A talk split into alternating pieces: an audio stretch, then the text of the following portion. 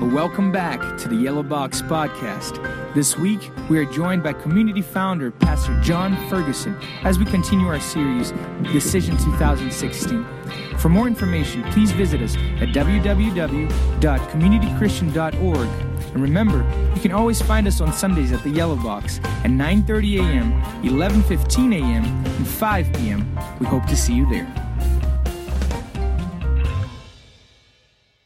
Right. I don't know about you, but every time I hear that, uh, I feel that bumper. I feel like I should be like a news reporter, you know, at the at the at the desk, getting ready to report the evening news. Anybody anybody feel that way? okay, I thought so. Good. Uh, my name is John. I'm one of the pastors here at Community, and uh, I'm so glad that you uh, chose to celebrate with us this morning. Uh, no place I'd rather be than than right here uh, with you uh, on this this summer Sunday morning. Uh, we're going to start off today with a, a, pretty heavy question, okay? Are you ready? Give me a nod of the head just so I know you're awake, you're alert, you're with me. Pretty heavy question. Are you ready? All right, looks like, looks like I'd say about 75% of you are with me, all right? Uh, the question is this If you knew today was your last day, what would be your dying request? If you knew today was your last day, what would be your dying request? I told you it was heavy, didn't I? All right, think about that. Now, I got to say, you know, as a lifelong Chicago Cub fan, I would be so ticked if today was my last day. I mean, you know, to not be able to experience this summer of baseball and know that we're going to win the World Series like we're going to win the World Series, right? Are you with me? Okay, all right, good, good. All right. this week was just a blip, right? Please tell me that it was just, just a little bump in the road, right? Okay, we're going we're gonna get there still. But, you know, in some ways it would be sort of like uh, predictable, wouldn't it, for a Cubs fan to die right now? Oof. Mm. I know I'm shallow, sorry. Uh, but even as much as I love the Cubs, I will admit that I do have a few last requests that are a little more substantive than even watching the Cubs win the World Series, as important as that is to me. But I want to ask you did you know that Jesus, did you know that Jesus actually had a last dying request? Jesus actually had a last dying request of sorts. Uh, one of his closest followers, John, recorded it in a book about Jesus' life. And in this selection, it's right before Jesus is about to go to the cross and he's about to die and suffer excruciating pain. John records a prayer that Jesus prayed to his Father. And I would see this prayer as sort of his last dying request, if you will. And, and here's what Jesus says in this prayer, and you can follow along on the screen here. He says, I'm praying not only for them. Okay, let's just kind of pause right there. I'm praying not only for them, because when Jesus says them in this last dying request prayer, he's actually talking about his closest followers, those disciples that were with him at that time, okay? But then he says, I'm not only praying for them, but also for those who will believe in me, okay? He also says, those who will believe in me because of them and their witness about me. Now, when he talks about those who will believe in me, guess who he's talking about now? Yeah, that's right. He's talking about us. Not only is he talking about his disciples, his closest followers that were with him at that time, he's also talking about us. His last dying request, his final prayer is about us. And what was he praying for? Well, let's find out. He says the goal is for all of them to become one heart and mind. Just as you, Father, are in me and I in you, so they might be one heart and one mind with us. Then the world might believe that you, in fact, sent me. His last dying request is that we might be one, that we would be one heart and one mind, as God is one with Jesus. So that why? So that the world would actually believe. If we're one, then the world is actually going to believe that Jesus was sent by God to the world. Now let that sink in for a minute, okay? Don't kind of just let that go in one ear and out the other. Let that sink in because as Jesus faced death, the primary desire of his heart, the greatest concern on his mind is that we would be unified, that we would be, help me out, we would be, that's right, one. And yet I think we'd have to agree that we have so far to go when you look around our world, our nation, our country, our city. We see so much that isn't one, don't we? And today we're going to talk about today we're going to talk about a difficult topic, one that's complex, it's systemic, it has divided us for centuries. Of course it is, are you a Cub fan or are you a Sox fan? Which do you cheer for? No, we're not going to talk about that today. But today we're going to talk about the very serious subject of racism. Racism. And for some, you know, racism, it's a reality that we face every single day. And for others, it's pretty easy to go through life without really thinking about race. But see, if we hope to really see Jesus' last dying request fulfilled, we have to confront the issue of racism. You know, racism isn't something that just happened back in the days of slavery or lynching or in the civil rights era. It's alive and well today. Maybe you saw this just a few weeks ago. The New York Times published a survey. I don't know if you saw this in the, I think it was in the Tribune as well. But the survey revealed that 60% of whites believe that their Chicago neighborhood is a good or excellent place to live compared to only 28% of blacks. 60% of whites believe that their neighborhood is an excellent or good place to raise kids compared to 28% for blacks. 49% of blacks say that a young person in their neighborhood is very likely to be a victim of violent crime compared to only 19% of whites. 49% compared to 19% say that their young people are likely to be the victim of a violent crime. Imagine that, almost half. And so the segregation of our city, I mean, leaves black families and white families with very different experiences. And we're all probably aware of the public debate around race and law enforcement, but without even touching on that topic, there are countless other examples of how race continues to play a role in everyday activities. And Nicholas Kristof has written a series of articles for the New York Times, also called When Whites Just Don't Get It. And in it, he shared the following research. He said that sending a resume with a stereotypically white name, say like Brendan, increases the likelihood of a callback by 50% over using a stereotypically black name, say like Jamal. 50%. Increases the likelihood of a callback by 50%. Uh, when blacks and whites go in person to rent or buy properties, blacks are shown significantly fewer options. When an iPod is sold online, if the hand holding it is white, it receives 21% more offers than when an iPod is held by a black hand. 21% more offers, simply based on the color of the hand that's holding the iPod. Let's make it more personal. Think about your own relationships. Um, comedian Chris Rock says, he says, We live in a crazy time when Dr. King and Mr. Mandela's dreams are coming true. Everyone's hanging out together. All my black friends have a bunch of white friends, and all my white friends have one black friend. Current research tells us that Chris Rock is spot on. For every 100 friends, interesting graphic here, if you can take a minute just to kind of zone in on that. For every 100 friends, whites are likely to have one black friend, whereas blacks are likely to have eight white friends. For every 100 friends, whites are likely to have one black friend, whereas blacks are likely to have eight white friends. And you know, race isn't just something that happens out there, it happens to people in here. And it isn't only black people who are impacted, it's all people of color. It's all people of color. Uh, so, I'll tell you what, let's, let's hear from some of our own family uh, right here at Community. Watch this. Hi, my name is John Ross, and I'm from the south side of Chicago. I experienced racism a lot when I was a kid. Um, but I thought that by the time that I got to college in 1999, that racism would be like done and over with. Um, in my first year of college, I was taking a Film Tech 1 class, and in, in film school, um, the whole objective is to learn how to work together as a group. The first day of school, nobody would talk to me. I was the only African American in class. Nobody would even smile at me. Nobody would look at me. Every time I would try to, you know, form a group with people, they wouldn't work with me at all. And so that first semester of my film school, that I had to do all my projects by myself. Not only that, but when I would do the projects and I would turn my film into the film cage, my film always got mysteriously lost and i just i didn't understand what was going on. And so that prompted me to talk to the professor at the time. He said that you know i can't say that it's this and i can't say that it's that but what i will say is that because you're an african american male you have to work that much more harder in, in order to succeed in the film industry. Um, racism still exists and if you want to make it, it's just the way that the, the game goes. In high school, uh, my name was Lupe Herrera my mom had decided to bus us to an all girls Catholic high school where we attended. And the first three months of the high school was a bad experience. I would be picked up and tossed across the lockers. Uh, they would say, We don't want your kind here. And they would walk away. And then that would be the norm. Uh, so anytime that we would walk through the hallways after the bell rang, have to make sure we were in class because if you weren't in class, you would be the one, if you're Latin, to be picked up and thrown against lockers, and that was me.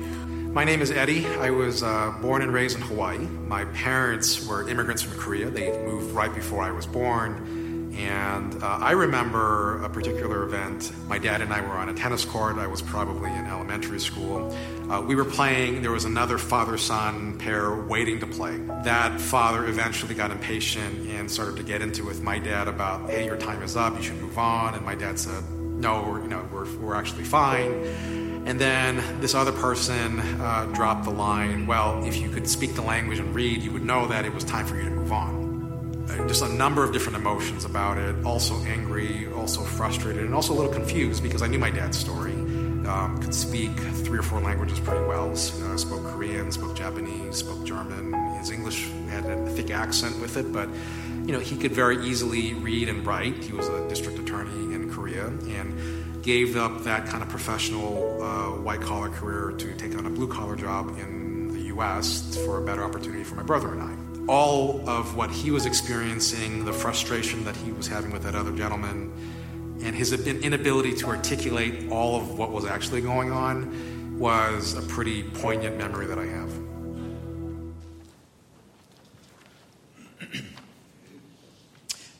You know, we're in the middle of uh, this series, uh, Decision 2016, that's all about the most important decision we will ever make, and it's the decision to follow Jesus.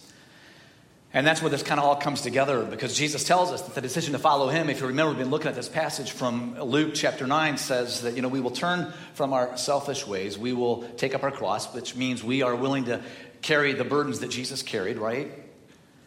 And then it means we are committed to be on a journey of becoming more and more like him. And so, as we face this, this topic of racism, I think we have to ask ourselves how would Jesus engage with this issue? How would his behavior reflect what it means to be him? What would his posture be? What would he do? And the answer is that Jesus would build bridges. There's no question about it. Jesus would build bridges. You know, Jesus' life was all about building bridges. And so I want to I want to tell you one of my favorite stories from his life, a bridge building story from Jesus' life.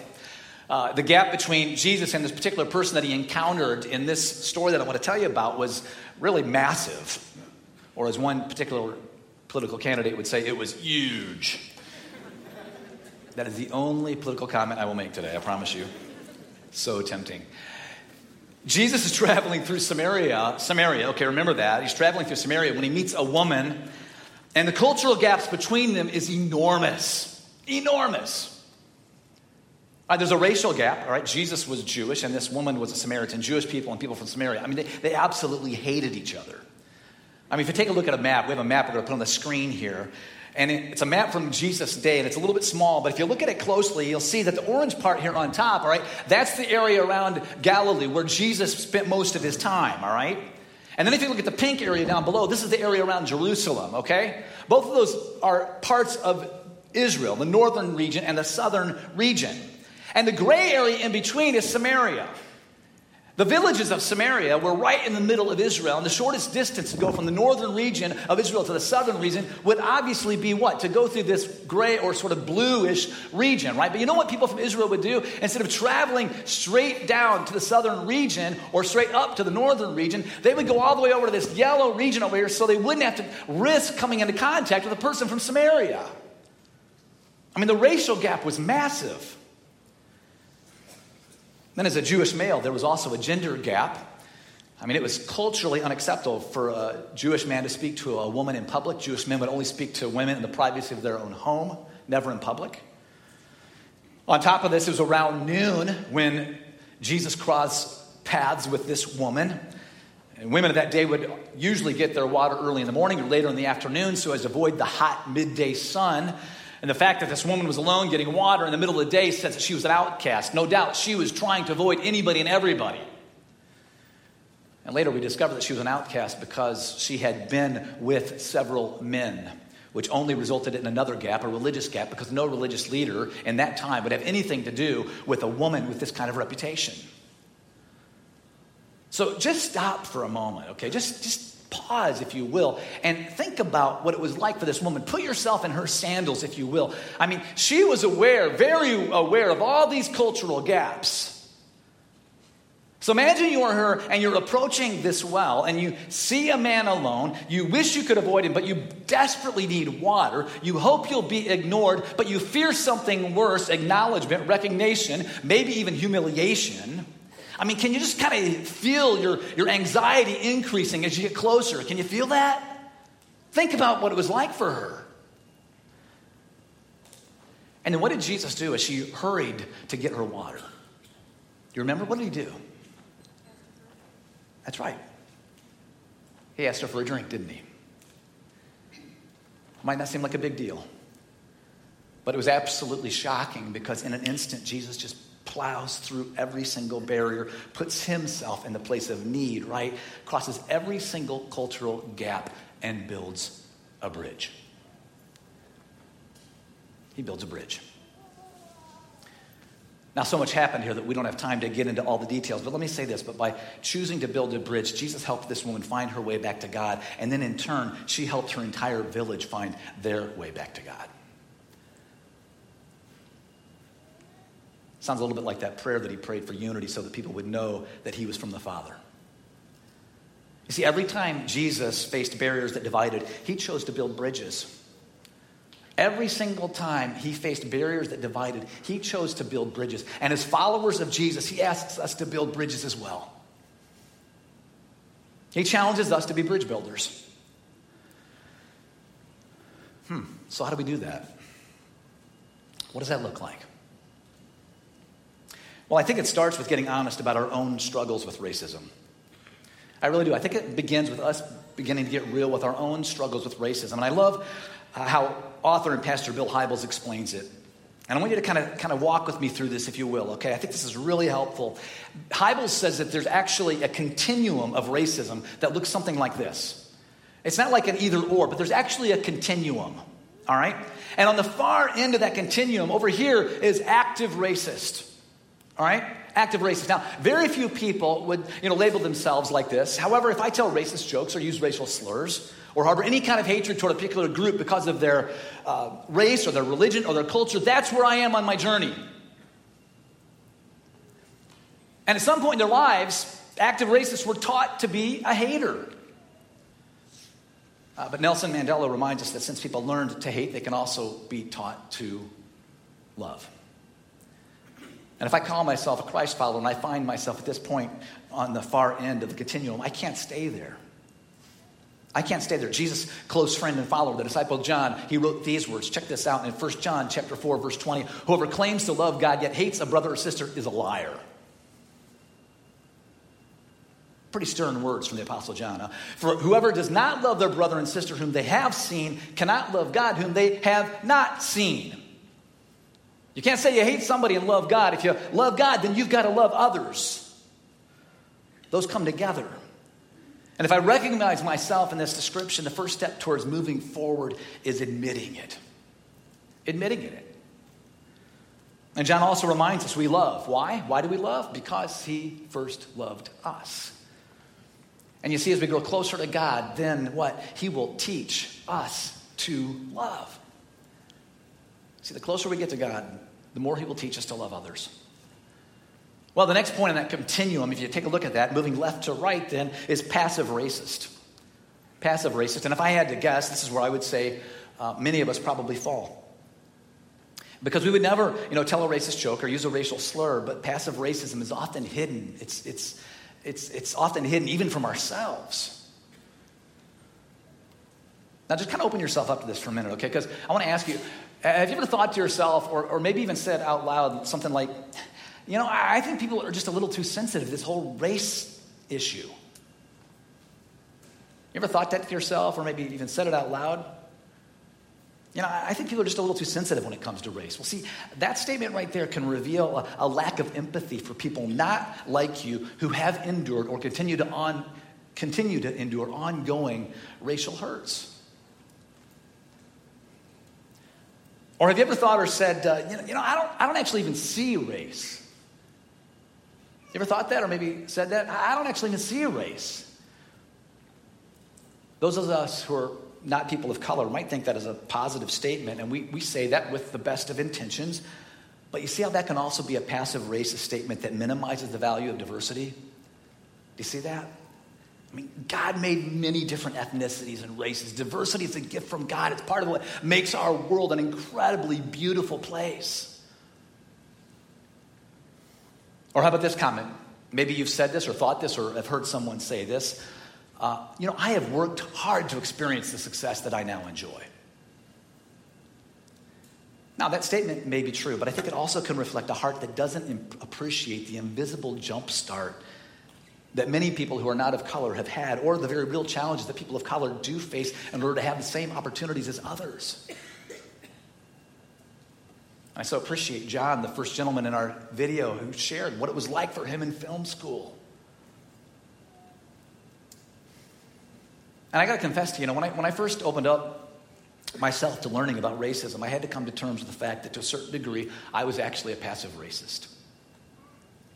You know, I, I would never tell a racist joke or use a racial slur, but you know what? I just didn't give a whole lot to, of effort, really, to understanding racism. And so I could easily go through my day colorblind, you know, not really giving much thought to racial differences. I don't know, maybe some of you can relate. But you know, as, I, as I've looked at this more and thought about this more and, and engaged in it more, I now recognize that as an example of white privilege because here's the deal people of color don't have that choice. See, unlike people of color or other minorities, I've never had to think about the fact that the color of my skin or um, the sound of my voice or maybe my last name could actually result in someone making assumptions about me that are completely untrue or question my intentions. And people of color have to live with that every single day. Does that make sense? See, the good news is this. See, research shows that these kinds of thoughts and actions can be unlearned. And that's why we think it's so important that we engage in these very difficult conversations. Most of us are not intentionally hateful, but we are all far from perfect. So our challenge, okay, is to accept that we all harbor biases, all right, to become aware of them, secondly, and then finally fight to unlearn them. Okay, let's move along to the continuum, okay? Because then we come to beginning bridge builder. All right? Beginning bridge builder. Uh, if I'm at this point, see what I do is I accept that when God created mankind, He created every person in His likeness and His image. And a beginning bridge builder is aware that, you know, these biases do occur, white privilege is real, and that the playing field of life isn't actually level. And if I'm at this point, I'm reading books and I'm watching movies and engaging in conversations to better understand that systemic racism does exist in our country. I'm intentionally building relationships with people of color, and I have more than one friend of a different color. And you see, beginning bridge builders, they're on this journey and they know enough to know that they still don't know so much about what is involved and how much racial injustice still exists in our country. And then we have the final point on the continuum, and that's to be a bridge builder. A bridge builder. And you know, at this point on the journey, I have put a stake of conviction in the ground and I'm publicly using my voice and my influence to right systemic inequities that, plague, that continue to plague our society. I'm lobbying, I'm writing letters to Congress, helping others learn and grow in their understanding of racism. Bridge builders work alongside people of color as friends and allies. And if you're a white person, you know that even though you didn't actively participate in the historical acts that led to the injustices we see today, Truth is, we are part of the system and structures that continue to perpetuate those injustices simply because of the color of our skin. And we know we have a responsibility to be a part of righting those wrongs and those injustices. So, as you look at that continuum and you think about those descriptions, I think there's two questions that we have to ask ourselves. And one is this where would I put myself on this continuum? Where would I put myself on this continuum? And then, secondly, uh, what direction am I moving or am I standing still? Where would I put myself on this continuum? And then, secondly, what direction am I moving? Or, if I'm honest, am I standing still? You see, wherever we find ourselves, I feel pretty confident in saying that all of us have some room to grow when it comes to following Jesus' example of being a bridge builder. Are you with me? I think we all have some room to grow. And we all struggle with racism in one way or another. And our hope is that community, that every one of us, we collectively can be moving to the right on this continuum. Because the road to racial reconciliation and racial justice is so emotionally charged, I think it's really easy to get stuck and, and kind of become paralyzed almost because you're just not sure what to do. You don't want to say the wrong thing. And so, what I want to do this morning is, is, wrap up with just a few suggestions to help us on our journey towards becoming bridge builders, okay? Just a few suggestions. You with me? All right. Tell you what, before we do that, let's just kind of um, all take a deep breath. I told you this is a pretty heavy topic. You with me? I'd like to. You're not up here talking. How about that? on, on three, let's breathe in. Ready? One, two, three. Breathe out. I said breathe out. Some of you are not breathing out. Please breathe out. Okay, good. All right, three suggestions, okay? Here we go. Three suggestions. And I, I really hope you will find to be practical as you step forward on this journey towards becoming a bridge builder. All right, first is this one, okay? It's learn. Say learn. Right, learn, okay? Yeah, watch movies. Who here likes to watch a good movie? All right, yeah, all right. Read books. Look out, look for those that will challenge you to see life from a different perspective. Actually, if you look in your program, I think it's on the, the left panel, okay, like the top article there, has a few examples that we would recommend that could be helpful as you're moving on this journey towards growing as a bridge builder. Yeah, watch movies, read books, and no Finding Dory is not on the list, okay? Understand the hardships of life as a fish does not count. Sorry. All right, learn. All right, second is listen. Say listen. Yeah. You know, most every person of color has a story to tell of how racism has touched their life. You know, we heard a few of those stories earlier. And there are many people in our church and in your life who would love to share their stories of pain, but would also love to share their dreams, what they'd love to see happen in the future. So we can learn, we can listen, and then finally we can lament. L A M E N T. Say lament.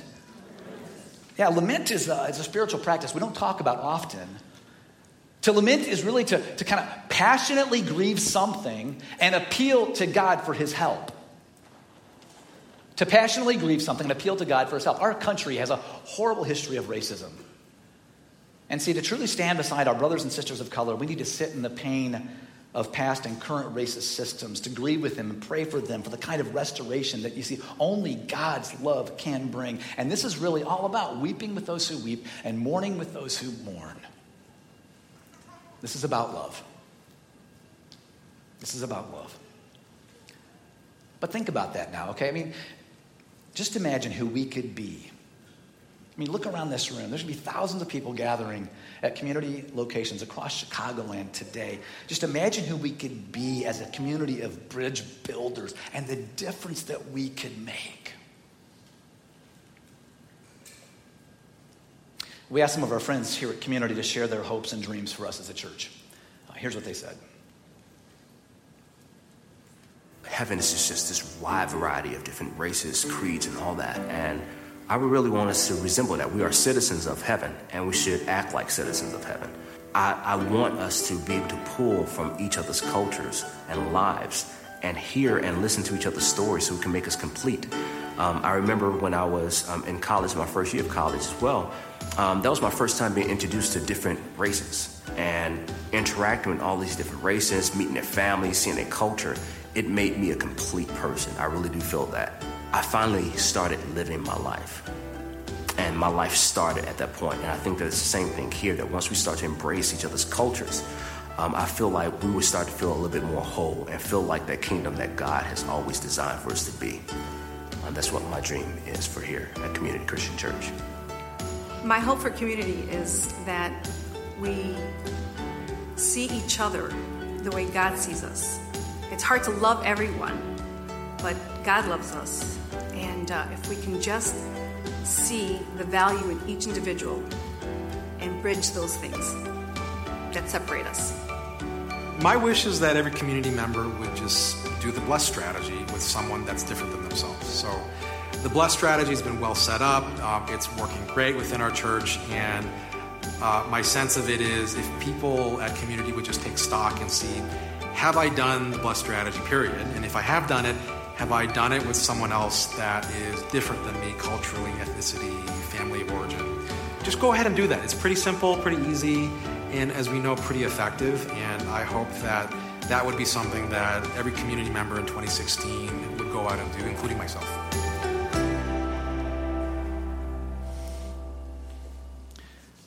I love how Eddie wrapped that up. Bless. What a great way to build a bridge. What a great way to build a bridge. Begin with prayer, listen, eat, serve, tell your story. Now, I know that today's big idea is a challenging one, and this is stuff that's, that's not easy to talk about, but I think that's why it was Jesus' you know, last dying request. He knew it would be hard. But his dying request was that we would be one. And as we wrestle with this in our own lives and as a community, I want you to think about this. Just think about this as well. Not only the impact, the difference that we could make. Just think, we could actually be the answer to Jesus' prayer. We could be the answer to his last dying request that we would be one. May we become one so that the world might come to know him. Let's pray. Father God, we come uh, to you uh, this morning and God, we're, we're saddened that our world, our country, and our city remains so divided. Father, we know that's not your dream for this world, so we confess the part that we played in that. We come to you in all humility, um, repenting of any racism or biases that we continue to harbor in our hearts. We ask for your forgiveness, God, for not coming along our brothers and sisters of any and every color and standing against injustices that have for so long not given everyone a fair chance. God, help us to listen, help us to learn, help us to love like you love. Help us to be bridge builders. We pray this in your name. Amen.